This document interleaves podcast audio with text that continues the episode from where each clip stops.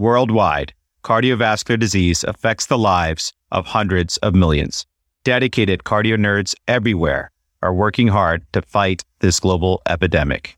These are their stories. Hey, Cardio Nerds, it's Amit Goyal here with my co hosts, Doctors Mark Belkin and Dan Ambinder. This is a particularly special treat as the Cardio Nerds family joins forces with the Journal of Cardiac Failure, or JCF family, to bring to you hot takes from the 2022 ACC AHA HFSA Heart Failure Guidelines. We are so privileged to be joined by an all star crew JCF Editor in Chief, Dr. Robert Mentz, Deputy Editor, Dr. Anu Lala, and FIT editors Drs. Vanessa Blumer, Ashish Correa, and Quinton Youmans, known within the JCF family and henceforth here as Phi, A, and Q, respectively. This podcast is not meant to be used for medical advice. The views expressed here do not necessarily reflect the opinions or policies of our employers. Cardio Nerds is an independent, fellow founded platform with the mission to democratize cardiovascular education, to continue creating free and unbiased quality content we are proud to collaborate with all stakeholders, including trainees, experts, fellowship programs, professional societies, industry, and patient advocacy groups. Relevant disclosures can be found in the episode show notes, and the curriculum and content is planned, produced, and reviewed solely by cardio nerds without external bias. And with that, I'll turn it over to Mark whom you'll remember as co-chair for the Critical Care Cardiology series. He's also a fit and soon to be advanced heart failure and transplant faculty at the University of Chicago. Thanks, Amit. I'm excited to be here with the JCF family. It is my pleasure to introduce Dr. Vanessa Blumer. She's a third year fellow in the Division of Cardiology at Duke University Medical Center. She will start as an advanced heart failure and transplant cardiology fellow at Cleveland Clinic this July. Her research interests primarily include clinical outcomes of acute and advanced heart failure patients, including those with cardiogenic shock, and those requiring mechanical circulatory support and heart transplantation, as well as health disparities and gaps in implementation in heart failure. Welcome, Vanessa. Thank you so much, Mark, for that very kind introduction and for the invitation to be here. I'm such a fan of everything hashtag cardio nerds, and I'm thrilled to have the opportunity to discuss the new guidelines with this very talented group. You're too kind, Vanessa. It is my honor to introduce Dr. Ashish Correa, who is an advanced heart failure and transplant cardiology fellow at Mount Sinai.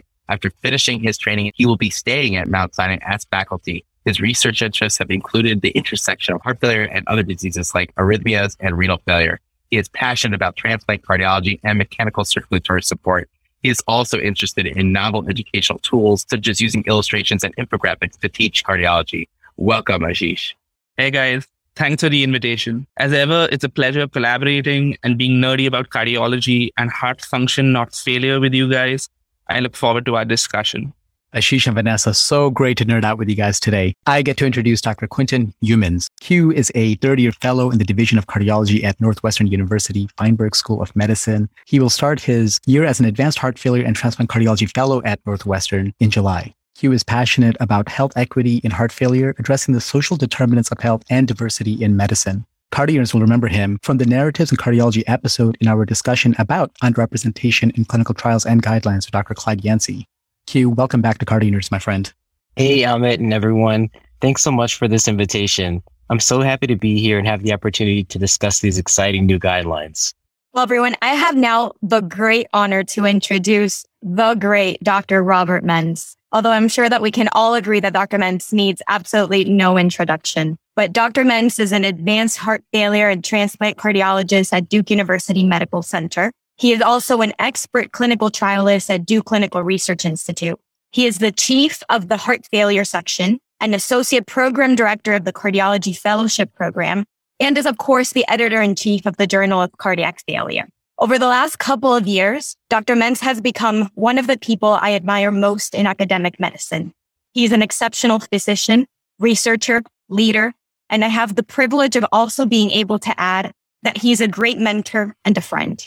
With over 400 publications, countless awards, we can all agree that Dr. Mentz is in a league of his own.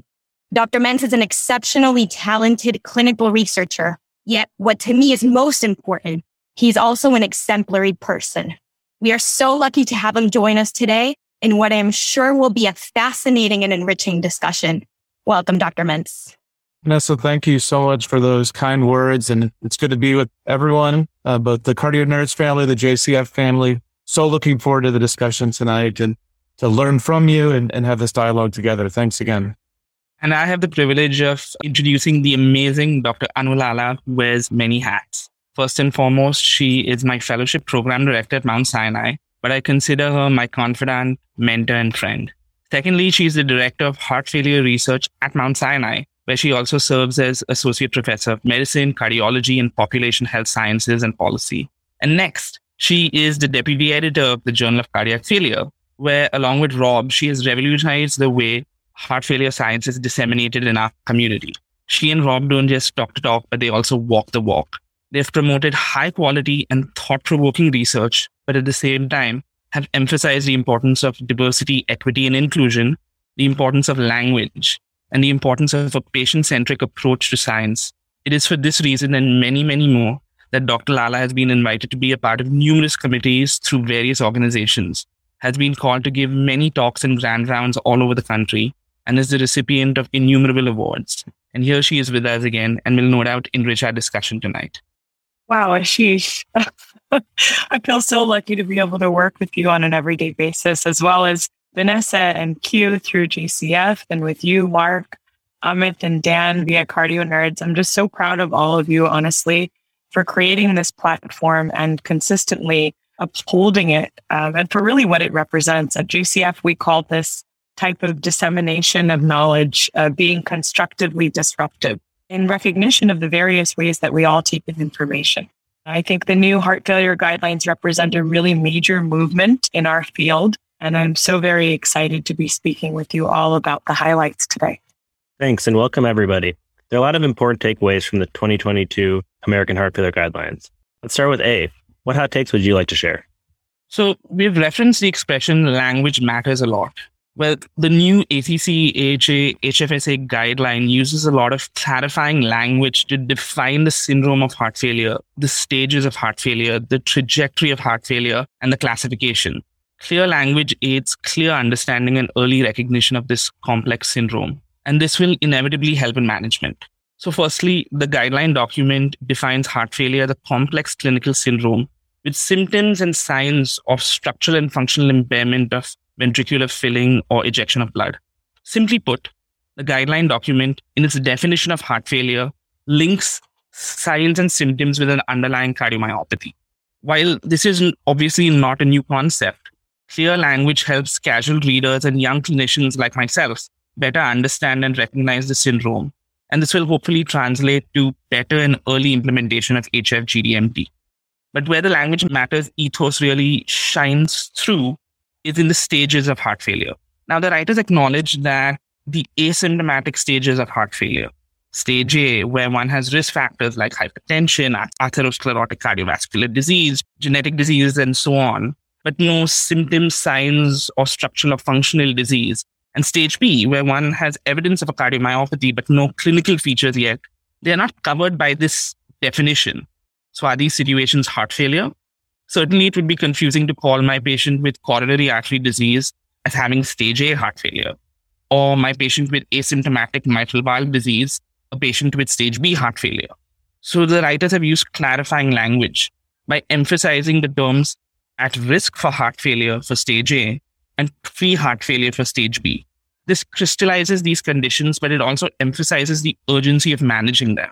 Clearer still is the language around heart failure in patients with an LVEF over 40%, a previously murky area. Now, Vanessa, I know, is going to talk more about the classification of heart failure by ejection fraction. So, to just set the stage for that discussion, I want to point out that the writers have emphasized the importance of evidence of elevated filling pressures, whether invasively or non invasively, when defining heart failure these levels of ejection fraction. So much so that the guideline document includes this in their 10 take home points. And finally, the writers talk about the temporal trajectory of heart failure.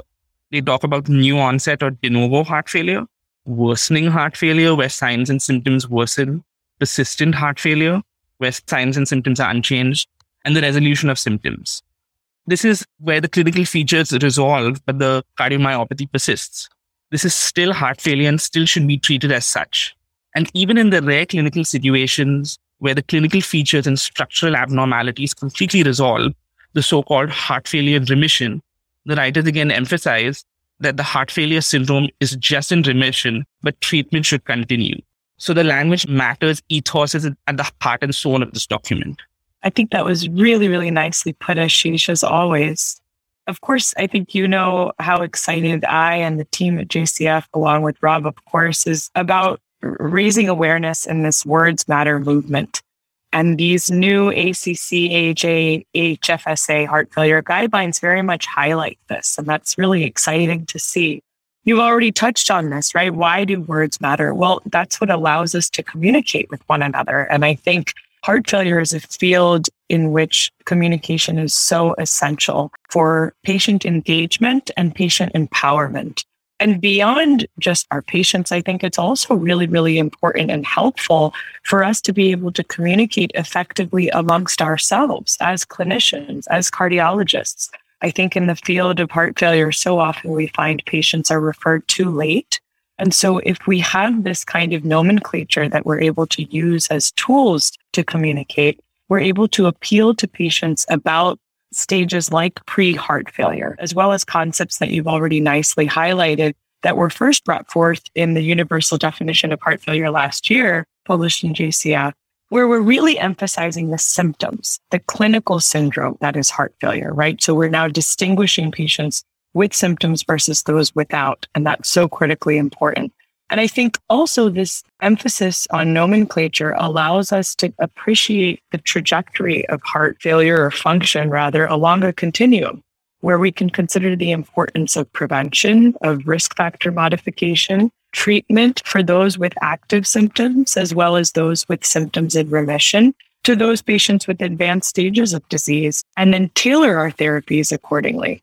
Yeah, this is Rob. I would just really echo the, nice comments from both Ashish and Anu. We've looked at this from both a journal perspective and I think the broader heart function, heart failure community really focusing on taking the important insights from the universal definition of heart failure and how that really sets a framework where we can talk about this with our patients, with their co-patients or family members. And now building upon that with these guidelines, what I really love about the document are a couple things. One, the executive summary, which really nicely puts together these 10 points of how this can help change our clinical practice with these beautiful figures and tables, realizing, just as Anu said, we take in information differently. And this provides us, for those that are more visual learners, to have a framework in our mind as we're thinking about whether it's going through the different stages, when we're thinking about the language around reduced EF, mildly reduced preserved EF, improved ejection fraction in some of these components. And then that plays directly in to the recommendations as the document unfolds. I'm sure we'll have more time to, to talk about some of the specific updated language and recommendations around new therapies, including for heart failure with preserved ejection fraction and other things in upcoming points. And I would just bring it together. One of the most impactful things for me is we've seen the guidelines come out. We were fortunate to have Dr. Michelle Kittleson write an editorial that really brings this together for the practicing clinician. Because I think I would compliment the tremendous efforts of the guideline writing committee and also think importantly for comments like Michelle's and others that really bring this together. How do I change my practice on a daily basis? And that fundamentally starts with the words matter movement. Yeah, that was wonderful. And, and, you know, it really is helpful for such a comprehensive document like the heart failure guidelines to to have all these adjunctive and different ways of helping us understand the guidelines. I read the the commentary with Dr. Kittleson, and it was really helpful for me personally just to kind of understand and wrap my mind around some of the important takeaways. But yes, yeah, so language matters, words matter, and there are a number of examples how this becomes manifest in the guidelines in ways that really impact our care and our patients' outcomes. So moving on, V, let's keep the train going. What are your hot takes for us? Thank you, Amit. Hugh and Ashish and I, you know, we were going back and forth, kind of deciding what, what takes we were going to share. And, and it was hard to decide because, you know, overall, just the guidelines are so exciting and it's really hard to pick just a couple, a couple of takes. But if I would have to pick just a few to highlight, I, I think I would choose three. The change in the nomenclature of HFrEF, the emphasis and the benefit of the SGLT2 inhibitor. And given my personal passion, and I might be a little bit biased here, but I was happy to read the sections on stage D or advanced heart failure and evaluation and management of cardiogenic shock. So, you know, starting with the first one, I think the nomenclature, the change in the nomenclature was really important. And we can't really stress this enough. Like Dr. Mentz and Dr. Lala often say, you know, language matters, words matter. The classification of heart failure across the spectrum of ejection fraction is now revamped to include four categories, which is heart failure with reduced ejection fraction, heart failure with mildly reduced ejection fraction, heart failure with improved ejection fraction, and heart failure with preserved ejection fraction. So this now includes two new terminologies, which are very appropriate and necessary, which are the heart failure with mildly reduced ejection fraction and heart failure with improved ejection fraction. Like Dr. Mentz nicely stated, Dr. Kittleson's editorial piece provides a very nice narrative on why these two classifications, not only were they necessary, but they're very clinically relevant so patients with statins and NEF of 41 to 49% are often in a dynamic trajectory to improvement from HFrEF or deterioration from HFpEF. So we needed a distinct category for these patients, which is now heart failure with mildly reduced EF. The second new classification, which is heart failure with improved EF, is also clinically meaningful a patient who presents with an EF of 15% that improves to an EF now with 50%, for example, with guideline directed medical therapy is not the same as a patient with heart failure symptoms whose EF was 50% on presentation. While there is little data to guide management on patients with heart failure and improved ejection fraction, we do have the data from TRED-HF that demonstrated a high rate of relapse of dilated cardiomyopathy within six months of decontinuation of guideline directed medical therapy. Therefore, it was recommended that guideline directed medical therapy be continued in patients with heart failure and improved ejection fraction, including in those that are asymptomatic to prevent relapse of heart failure and LV dysfunction. So again, adding these two classifications was important they are clinically relevant and will be very helpful for us as clinicians when we communicate to our patients. On top of the change in the nomenclature, I think it is highly relevant how the guideline now recognize the enormous impact of SGLT2 inhibitors in heart failure, providing a class one indication in HFrEF and a class 2A indication in heart failure with mildly reduced EF and heart failure with preserved ejection fraction. And lastly, so I don't make this a monologue here. And again, this might be my personal bias and passion, but I would like to underscore that patients with advanced heart failure who wish to prolong survival should be referred to a team specializing in heart failure. Timely referral for heart failure specialty care is recommended for advanced heart failure patients. And this is nicely emphasized in the guideline. So once a heart failure specialty team receives these patients. They can review the heart failure management, assess suitability for advanced heart failure therapies, and then recommend palliative care, including palliative inotropes when consistent with the patient's goals of cares. So again, so many excitement advances. I, I would really just love to hear the opinion of everyone else. Wonderful, Vanessa. I mean, this is Rob again. I think you so nicely summarized key points around nomenclature, how that directly translates to medical therapies for those different groups. And pulling in these important components as we treat really from a holistic way the the patient all from early stage all the way through end stage disease and and pulling in palliative care importantly on the earlier side having these conversations so we can really align with their goals. And i might just compliment uh, your really nice comments with a couple key points that i felt were really underscored in this document. One around the treatment of comorbidities I think as certainly the medication management becomes more complicated and more exciting for our patients with heart failure, there's also this entire armamentarium of additional approaches we can use to treat their comorbidities. So I'll highlight one uh, that's underscored in the guideline update focused on iron deficiency. And I would specifically note that it's iron deficiency regardless of anemia status. So you might remember from your earliest days of training in school where we used to think, oh, if a patient is anemic, we think about iron deficiency. But it's so important to realize that many patients with heart failure have iron deficiency even if they're not anemic. And now the guidelines give us a class 2A recommendation to use IV iron for these patients. That IV iron has been shown to improve functional status and quality of life. And we await other larger outcome studies. But I think a nice example of where we think of different pills that, that we might need to consider starting for all of our patients, how we can complement that by treating comorbidities and important ones like iron deficiency. And the, the guideline goes through further comorbidities, but I would just highlight that one. But maybe I'll hand it over to you, Anna. What are some of the key things in this context that you'd like to highlight?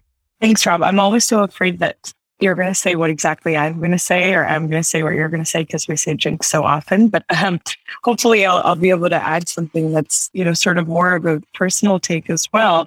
I really love that these guidelines show us beyond the shadow of a doubt that patients with reduced ejection fraction and the clinical syndrome of heart failure should be expected to be on multiple drugs to derive maximal benefit of guideline directed medical therapy. And I think, you know, we get this oftentimes where we say, oh, you know, patients don't like to be on so many medicines. Should we start one medicine first and then up titrate? And this comes up all the time for all of us in clinic. And I think what these guidelines really are emphasizing is that, you know, we should help develop that expectation that they should be on multiple drugs in order for them to derive that benefit. And so obviously this includes the ARNI, this includes beta blockers that are evidence-based, this includes MRAs, and this now includes SGLT2 inhibitors as Vanessa so nicely laid out. And then I think, you know, kind of just following that path, finally, after years, we have recommendations for heart failure with preserved ejection fraction that are specific. Again, Vanessa, you so nicely laid out that, that there's this emphasis on SGLT2 inhibitors and where they fit in with our armamentarium. And, But now we see that they have received that 2A recommendation. MRAs, ARNIs as well have a class 2B recommendation. And though we may kind of think about, well, you know, is it a class 2A? Is it a class 2B? What's the level of evidence, et cetera? I think the very fact that we have specific recommendations for heart failure with preserved ejection fraction is just so exciting and so representative of how fast our field is moving. So I, I just kind of love that.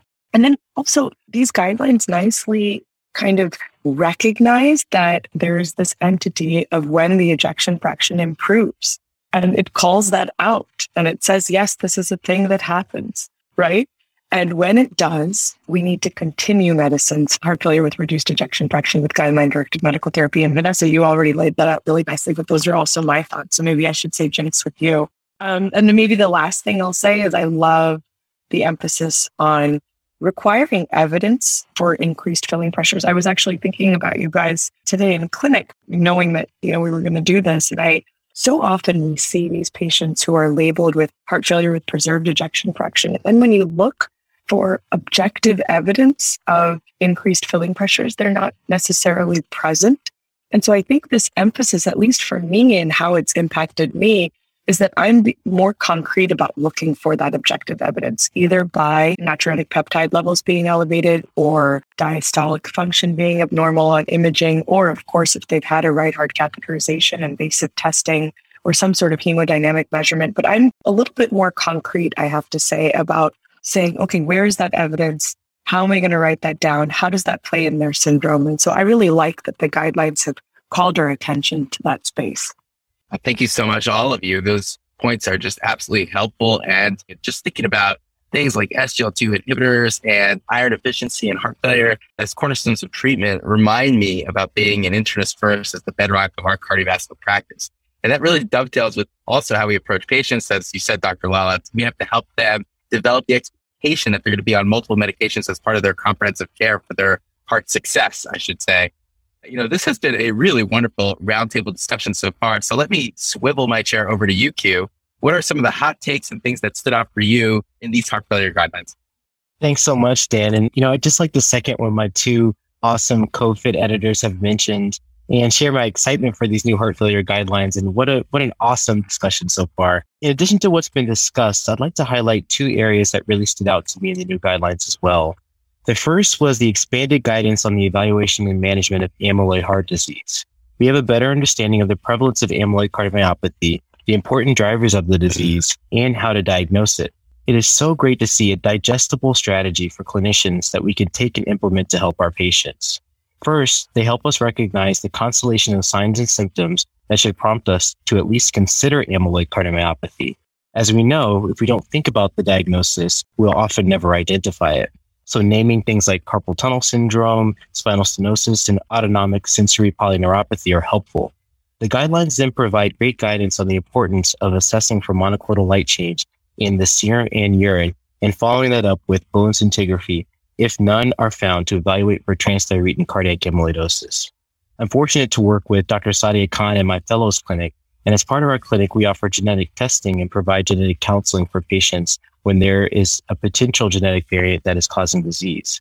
Specifically for amyloid, it is so important for us to identify the TTR gene in our patients, if present, to help with genetic counseling and family screening if found.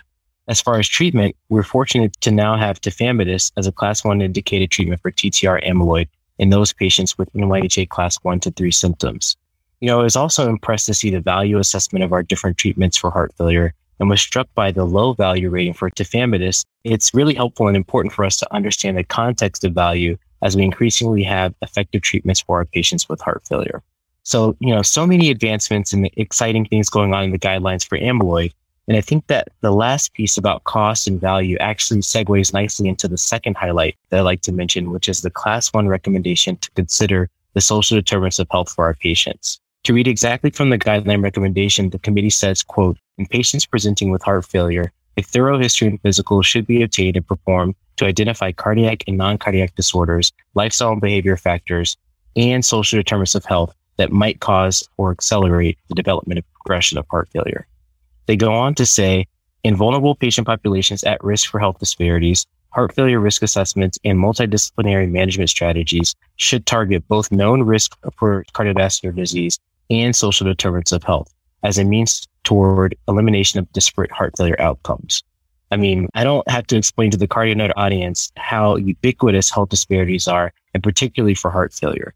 It really warmed my heart, no pun intended, to see this call to action the guidelines because it reminds us that we each must assess and try to address the social determinants of health if we're going to provide contemporary care for our patients with heart failure in 2022 and beyond. Gosh, Q, maybe I could just jump on right after you spoke. I think you're so on point as usual and really articulated so nicely this emphasis on healthcare disparities. I mean, it needs to be called out and it was called out. And again, as Rob said earlier, we're indebted to this writing group chaired by Dr. Heidenreich and, and Dr. Bozkurt for really putting some of this forward. You know, I think this is going to have a huge impact on our field in general because it, it needed this calling out. I think there's this acknowledgement, as you so nicely mentioned, of vulnerable populations. And quite frankly, I almost took this as a call to action for all of us to identify risk factors, to identify those social determinants of health that play into the development, the prevention, the treatment, the access to heart failure care. Uh, Rob mentioned this earlier, like looking at a patient more holistically. You know, traditionally we think of that as like, oh, this is integrative medicine. No, it's looking at our patients as human beings. Where do they live? What is the kind of access they have to food? Are they able to get to their appointments? Are they being included in clinical trials? Why or why not? It's a call to action for all of us to be more cognizant of these issues and then to really try and fill these gaps and try to come up with solutions to mitigate these disparities. You know, one thing that comes to mind to me that's dear to, to Rob and I is this notion of we often see patients admitted to the hospital, for example, you know, we'll hear the first line is, oh, patient was non-compliant with their meds. And it's it's really about finding more about our patient. What is the context in which they were not taking their meds? Was it that they weren't able to? Did they lose their job? What were the barriers to that adherence? To me, you know, just to reiterate, I, I took this as a call to action. I think calling it out is is so incredibly important. And I'm I'm optimistic that with all of us more cognizant, more aware, we will make the effort needed to better understand our patients, where they're coming from, and then how to bridge gaps and develop strategies for them to have the access they need, the treatment they need, and the education they need, hopefully to have better outcomes.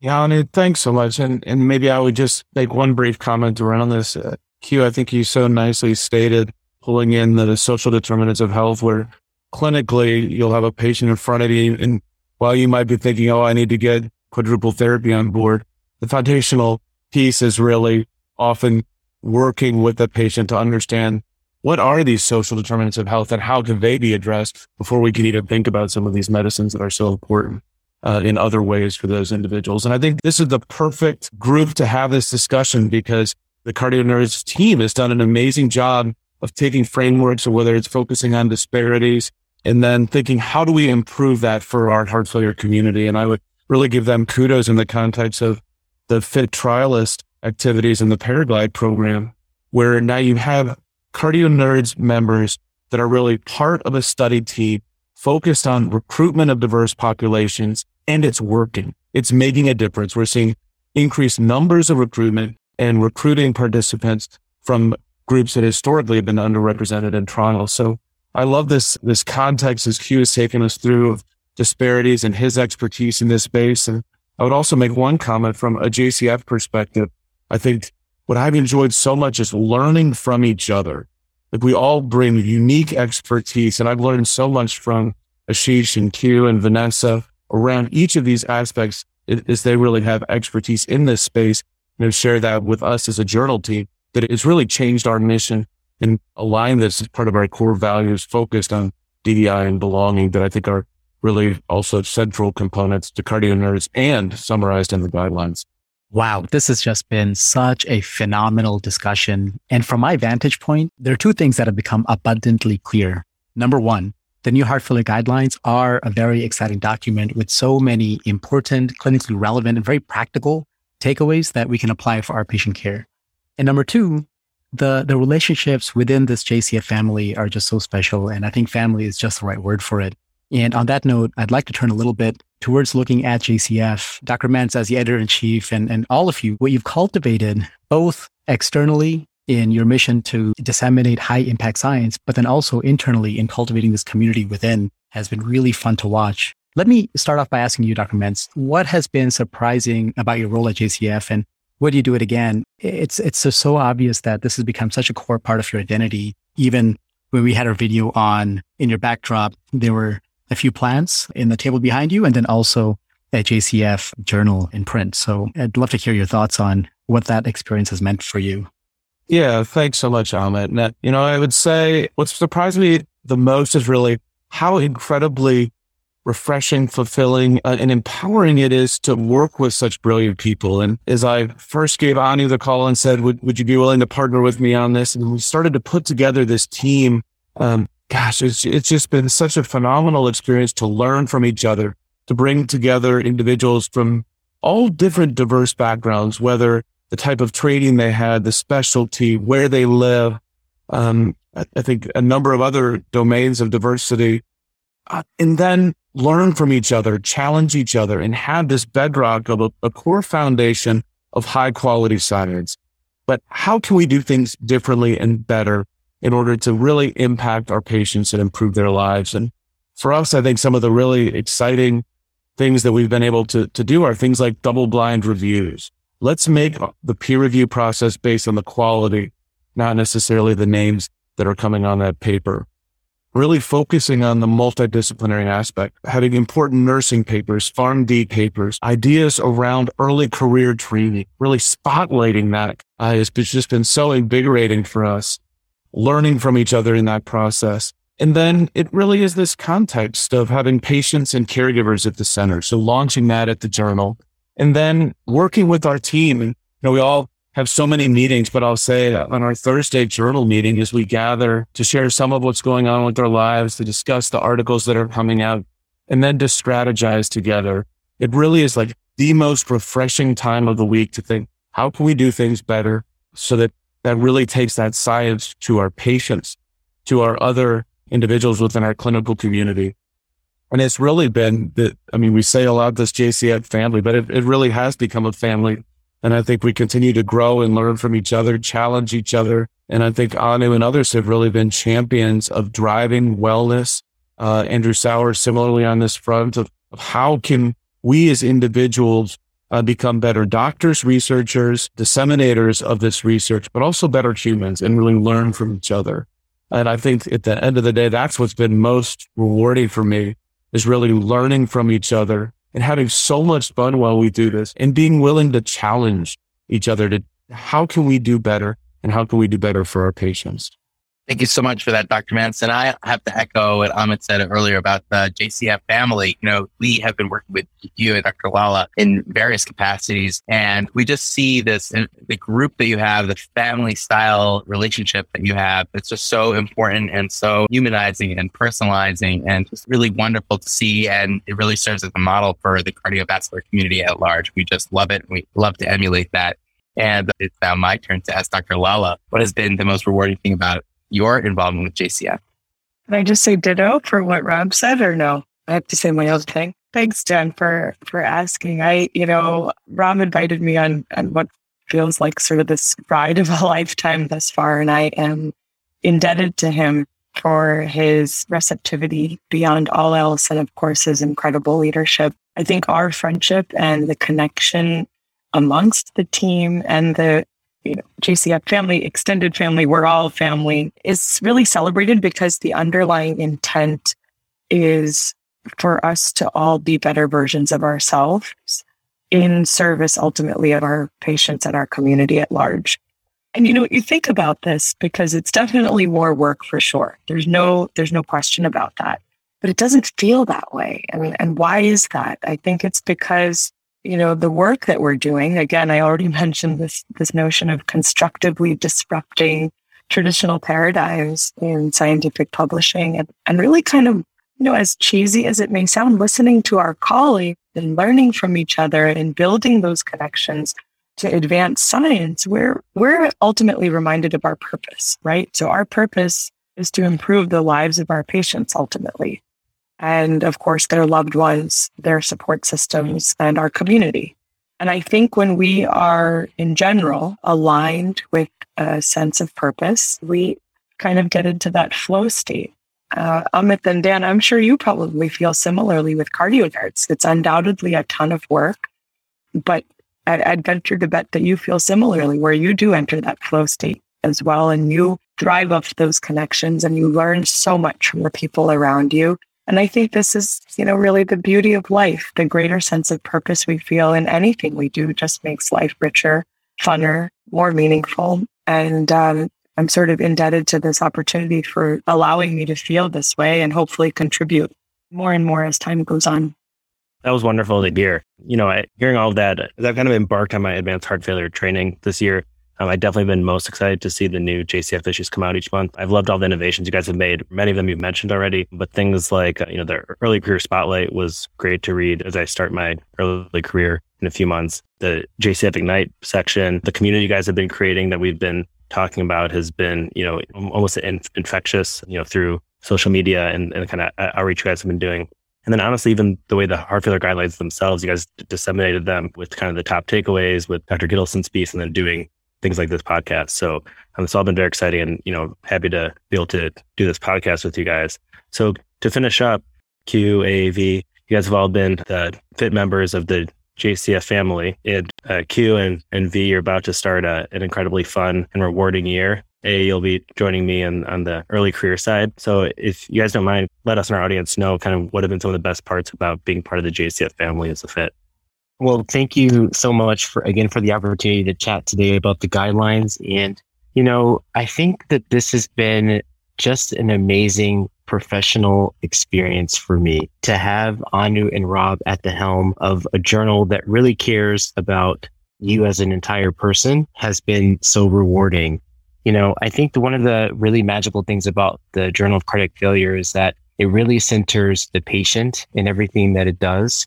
And we really have, as, as Robin Anu mentioned, become a family. I look to, you know, my co fellow editors, Ashish and Vanessa all the time, you know, not just for professional stuff, but even personal life things. Um, we become friends. And I think that it's really the ethos that's been created from the top down from through Rob and Anu. And I'm just so excited to, to continue this journey with the journal and so appreciative that they've included me along, along for the ride you know, beyond just getting inside look at how an awesome journal works, you know, which has become a publishing powerhouse, it's taken its rightful place as the definitive go-to publication for heart failure science. Beyond just working in this incredible organization, I've had a chance to meet such a diverse group of people you know, we have editors all over the world. We have not, not just all over the country, but we have editors from Canada, Ireland, Spain, Japan. And so we get these unique perspectives uh, on how cardiovascular disease is managed and how heart failure care is practiced all over the world.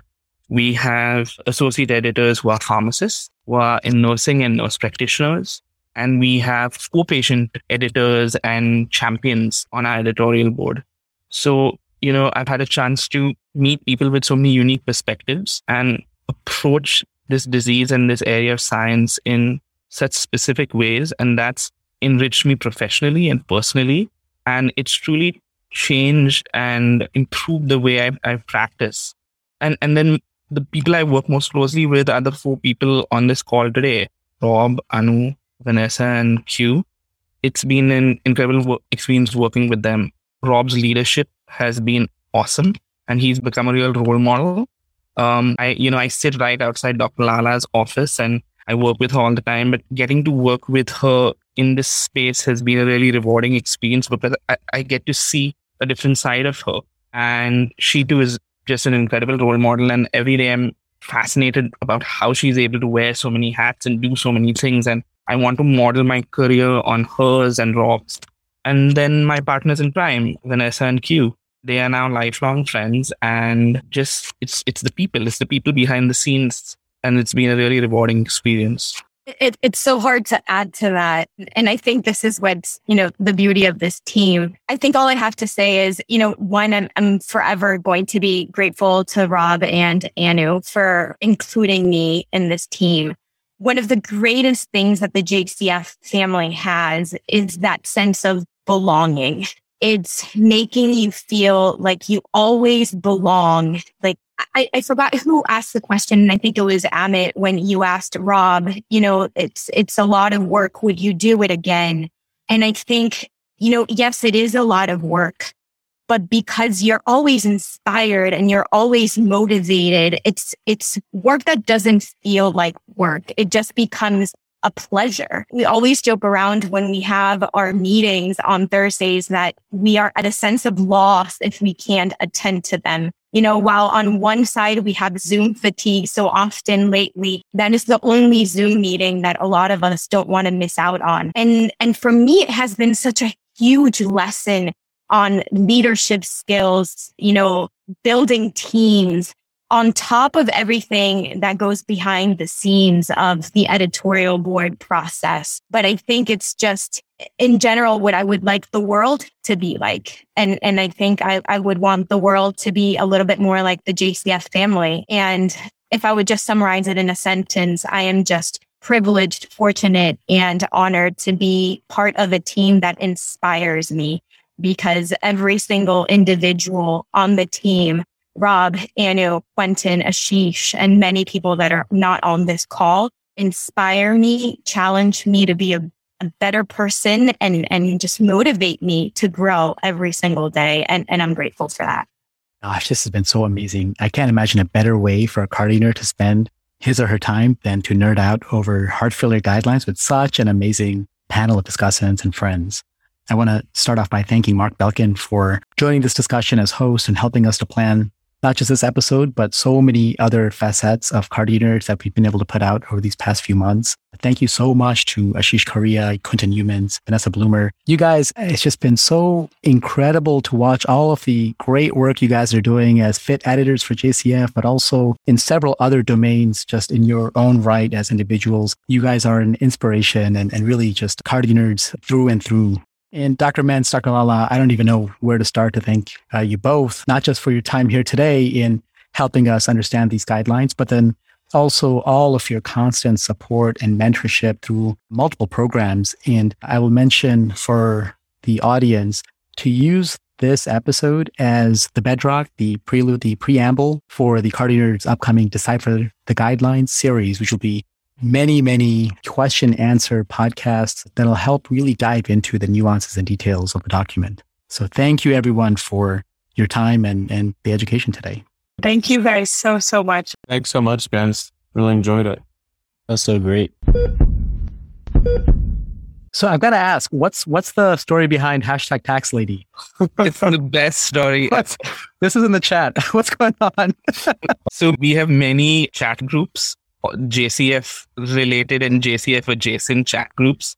And Quentin, Vanessa, and I were planning to do a recording for uh, ACC video series, and I, he meant to send a very specific text message to Vanessa and me, but he sent it to a much larger group with luminaries in the field, you know, the pillars of our profession. Um, I sent it to everyone, edit- the entire editorial board. And I was like, oh, I'll be there in a second. I'm wait, wait, I'll be there in a second. I'm dealing with the tax lady. the text said, you know, I'm, I'm a couple minutes late. I'm just here with the tax lady.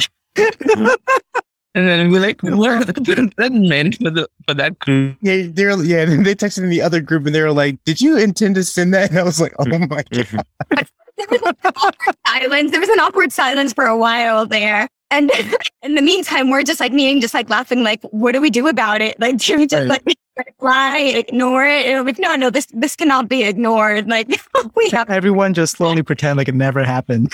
exactly.